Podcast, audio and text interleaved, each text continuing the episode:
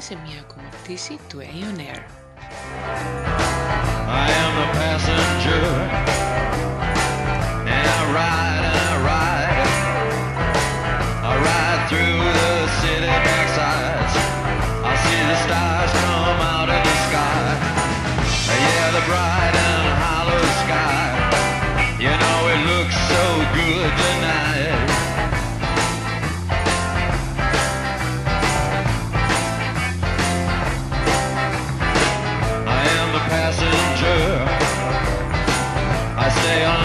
glad.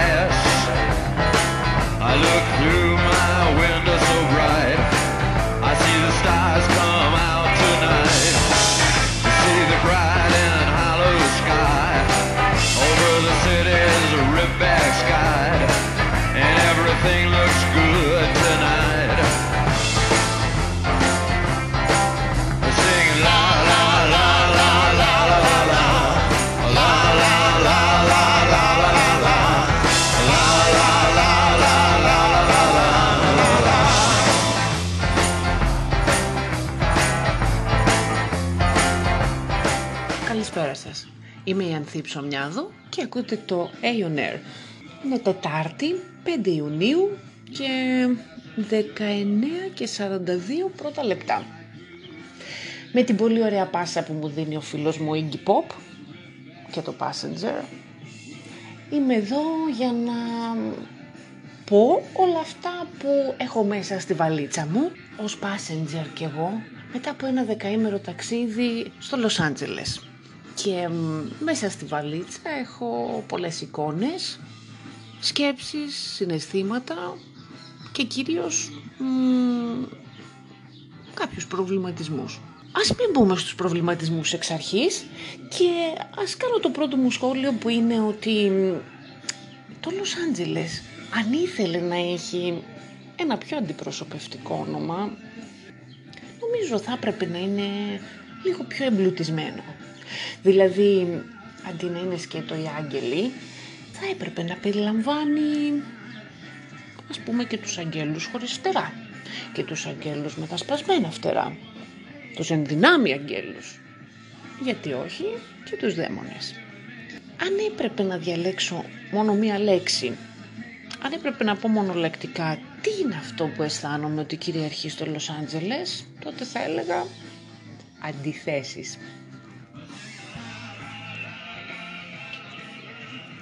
Πρώτη αντίθεση είναι αυτή που βιώνει κάποιος, αν ανήκει κάποιος σε αυτή την κατηγορία, που φαντάζεται το Λος Άντζελες ε, και το έχει στο μυαλό του οπτικοποιημένο μόνο από κάποιες συγκεκριμένες περιγραφές που το παρουσιάζουν πολύ πολύ φαντασμαγορικό, ωραίο, αν είναι από εκείνους που κάποτε ονειρεύονταν να ζήσουν στο Λος Άντζελες, να ξεχωρίσουν, να διαπρέψουν, κυρίως στον καλλιτεχνικό τομέα. Αυτό ήταν κάποτε ένα, νομίζω, από τα πιο συχνά όνειρα που είχαν άνθρωποι. Εγώ θυμάμαι αρκετούς συνομιλικούς μου στο, στο Λύκειο, οι οποίοι ειδικά αν ήθελαν να ασχοληθούν με κάτι σχετικό με θέατρο, κινηματογράφο και τα λοιπά, ονειρεύονταν όλο αυτό το τόσο φωτεινό, ας πούμε, που έβγαινε μέσα από την περιγραφή που γινόταν συνήθως για το Λος Άντζελες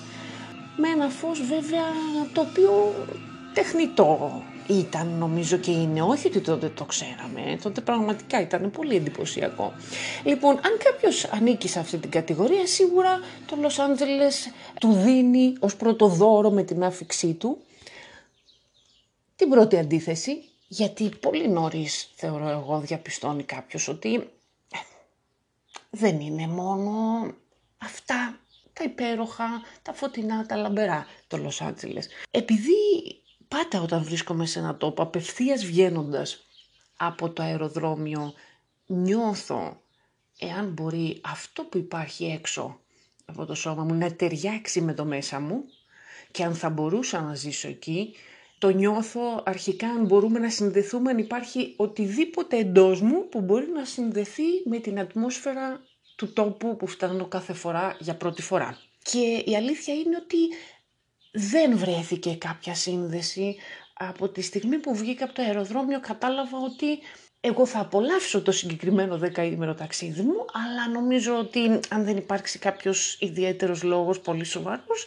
δεν θα ξανάρθω σε αυτόν τον τόπο και σε καμία περίπτωση δεν θα ζούσα, δεν θα επέλεγα να ζήσω σε αυτόν τον τόπο, εκτός αν γινόταν κάτι αντικειμενικό και πολύ πολύ σοβαρό. Δεν έχει σημασία όμως, δεν ήμουν από αυτούς που πίστευα ότι θα δω μια κατάσταση ωρεοποιημένη, υπέροχη κτλ. Ήξερα από πριν όλα αυτά που υπάρχουν στην Αμερική και ας μην είχα ξαναπάει. Οι αντιθέσεις όμως, πέρα από το κομμάτι του τι βλέπει κάποιος στην άφηξή του, εάν πριν έχει μια άλλη εικόνα, κυριαρχούν τόσο μεταξύ συγκεκριμένων περιοχών, ας πούμε, όσο και εντός της ίδιας περιοχής μεταξύ ανθρώπων. Κυρίως διαφορές ανάμεσα στο βιωτικό επίπεδο, φυσικά, ε, των ανθρώπων. Υπάρχουν πολύ ακραίες ε, καταστάσεις. Υπάρχει ο βολής πλούτος φυσικά. Υπάρχουν οι άστεγοι που από ό,τι διάβασα και έψαξα μετά ε, είναι τουλάχιστον το 10% των ανθρώπων που ζουν εκεί. Και Επίσης η Αμερική γενικότερα, αλλά και το Λος Άντζελες χαρακτηρίζεται και από μια λόγω και της πολυπολιτισμικότητας και λόγω και εκείνης της φοβερής αγκαλιάς ας πούμε που παρουσιάζεται συνήθως με το όνομα ελευθερία έκφρασης. Αυτός ο συνδυασμός λοιπόν, πολυπολιτισμικότητα, μεγάλες αντιθέσεις, στρεσογόνος τρόπος ζωής και ελευθερία έκφρασης με την έννοια που δίνουν κάποιοι άνθρωποι, φέρνει τον επισκέπτη νομίζω σε μια κατάσταση σαν να είναι σε μια αίθουσα και υπάρχουν πολλές πολλές οθόνες και ανοίγει μία μετά την άλλη και η κάθε μία έχει κάτι πολύ διαφορετικό από την προηγούμενη. Ο πρώτος σταθμός ήταν το Beverly Hills, το οποίο Beverly Hills φυσικά δεν είναι αντιπροσωπευτικό δείγμα του τι συμβαίνει στην Αμερική, είναι ένας άλλος κόσμος. Τα πάντα ήταν πολύ περιποιημένα, κυκλοφορούσαν τα καλύτερα αυτοκίνητα. Υπάρχει εκεί εκείνος ο φοβερός δρόμος, ο πολύ διαφημισμένος που μπαίνει και στη λίστα με τα αξιοθέατα παρακαλώ. Η Rodeo Drive.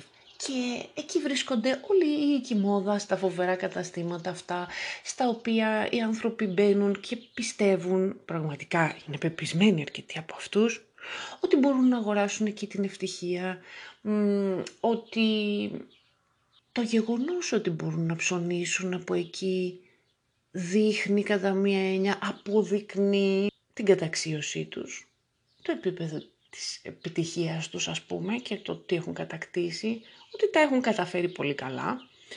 Και όλη αυτή η κατάσταση, η ατμόσφαιρα, το ύφος υπήρχε στον δρόμο αυτό, παρόλο που οφείλω να ομολογήσω ότι είναι ένας πολύ όμορφος δρόμος, τα καταστήματα αυτά πολύ συχνά, πολλά από αυτά είχαν και μια καλλιτεχνική πινελιά, είχε και ένα τέτοιο ενδιαφέρον, ωστόσο δεν, ίσως επειδή είμαι από τους ανθρώπους που δεν πιστεύουν ότι μπορούν να αγοράσουν εκεί την ευτυχία, ότι πιστεύουν ότι ε, αποδεικνύεται με κάποιο τρόπο η όποια καταξίωση ή η όποια εξέλιξη της προσωπικότητας κάποιου από το αν κρατάει μια τσάντα 4.000 ευρώ ή μια τσάντα 70 ευρώ.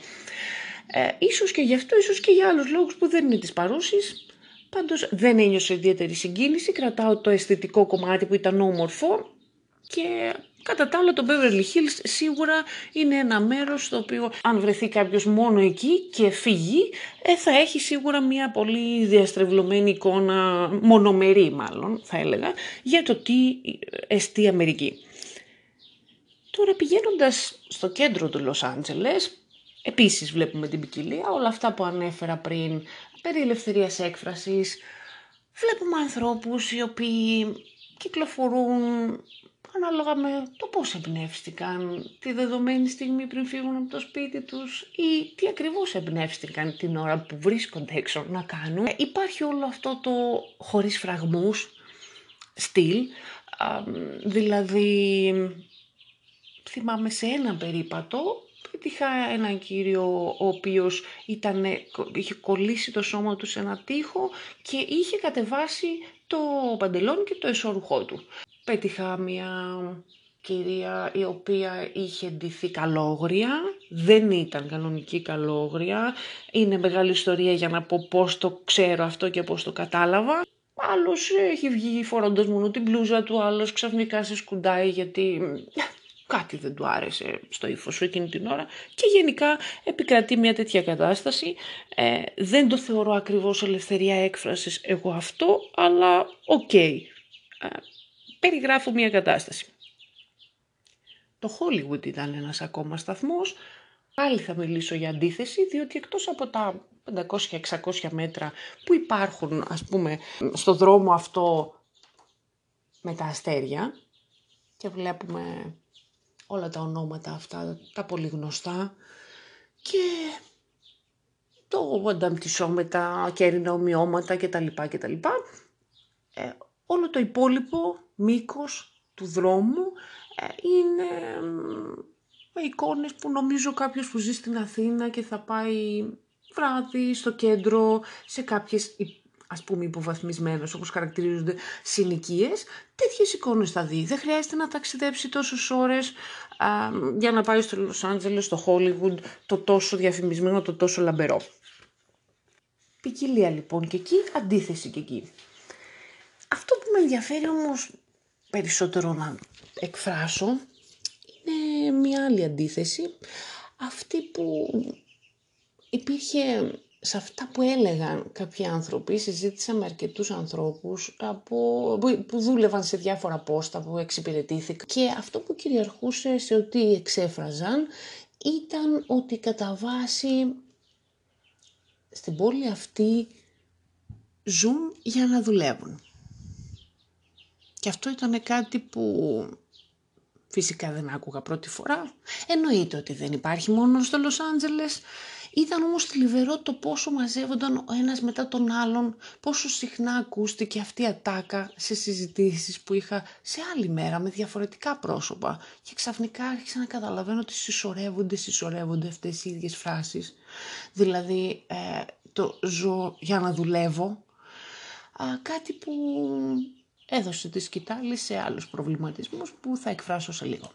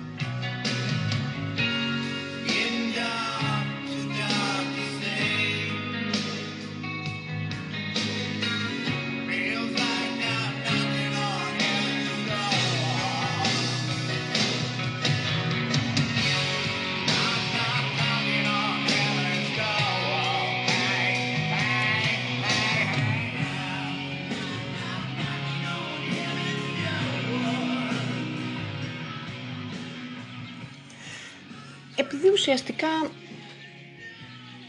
το βασικό σχετικά με αυτό το θέμα για το Λος Άντζελες το εξέφρασα πριν από το τραγούδι.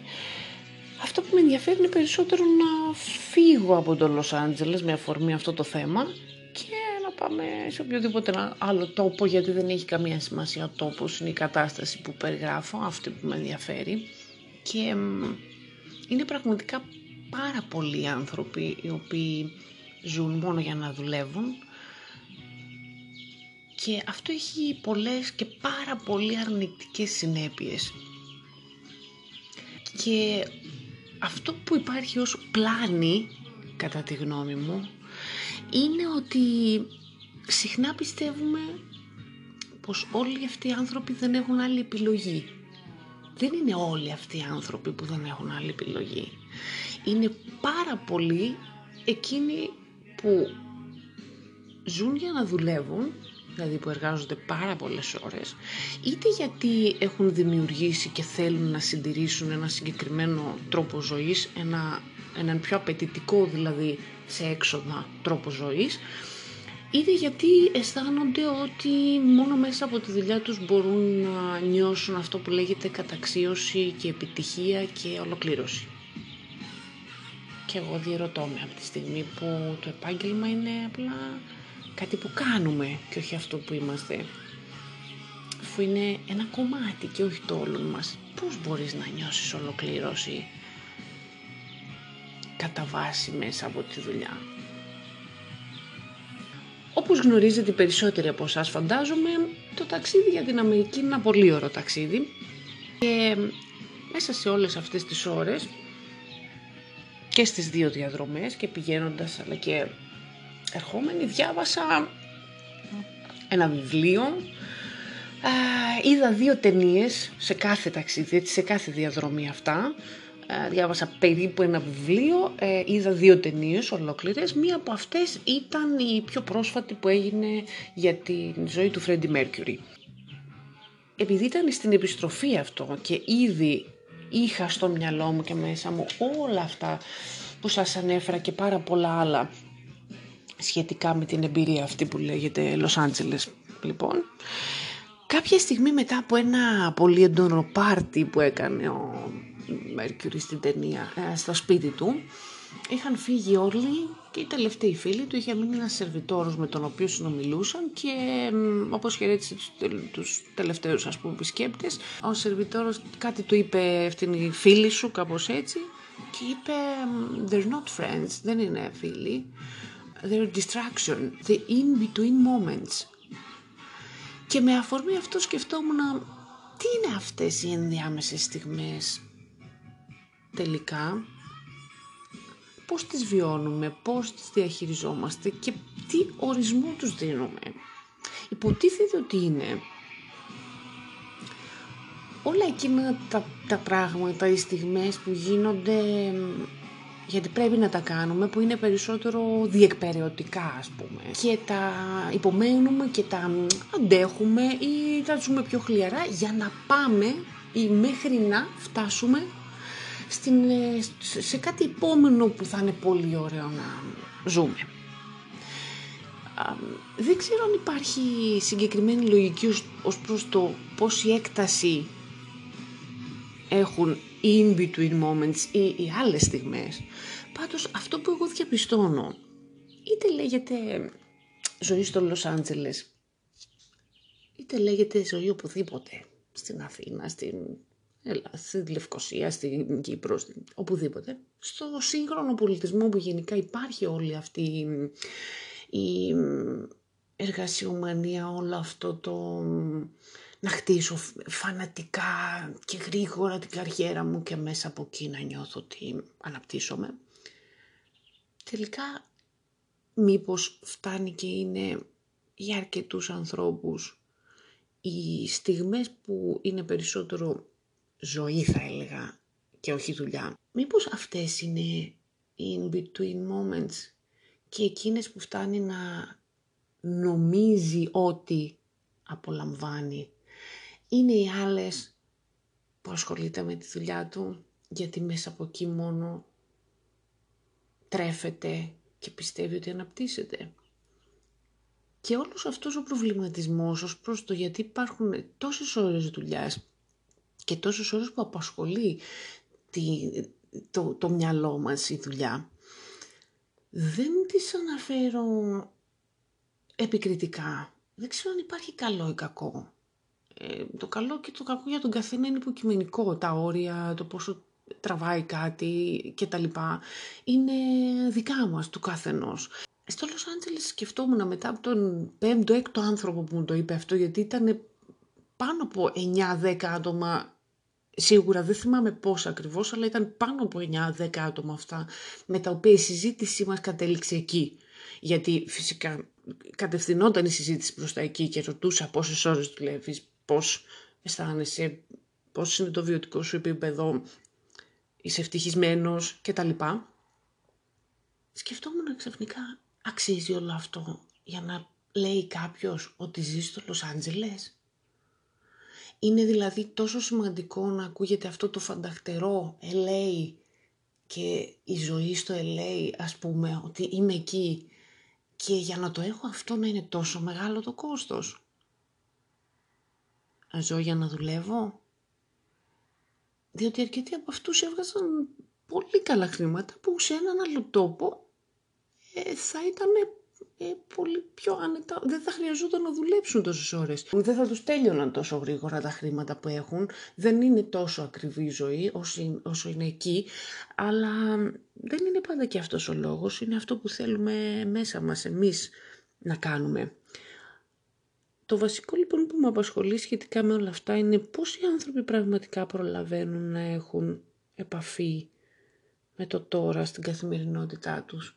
Πώς οι άνθρωποι πραγματικά προλαβαίνουν να ακούν τις σκέψεις τους, να τις καταλαβαίνουν και μετά από λίγο να μπορούν να σκεφτούν πάνω σε αυτές. Πώς οι άνθρωποι μπορούν να ε, δούνε τις αντιδράσεις τους και να έχουν το χρόνο μετά την ψυχραιμία, την ηρεμία, να τις ξαναδούν μέσα στο μυαλό τους και να βγάλουν κάποια συμπεράσματα, ώστε μετά να τα κάνουν κάτι αυτά τα συμπεράσματα. Άρα υπάρχει επαφή με τον εαυτό μας. Και τι ρόλο παίζει η δουλειά μέσα σε όλο αυτό; Τι ρόλο παίζει η καριέρα; Και δεν μιλάω φυσικά για αυτούς που πραγματικά δεν μπορούν να έχουν τα απαραίτητα αλλιώς και πρέπει να δουλεύουν πάρα πολλές ώρες.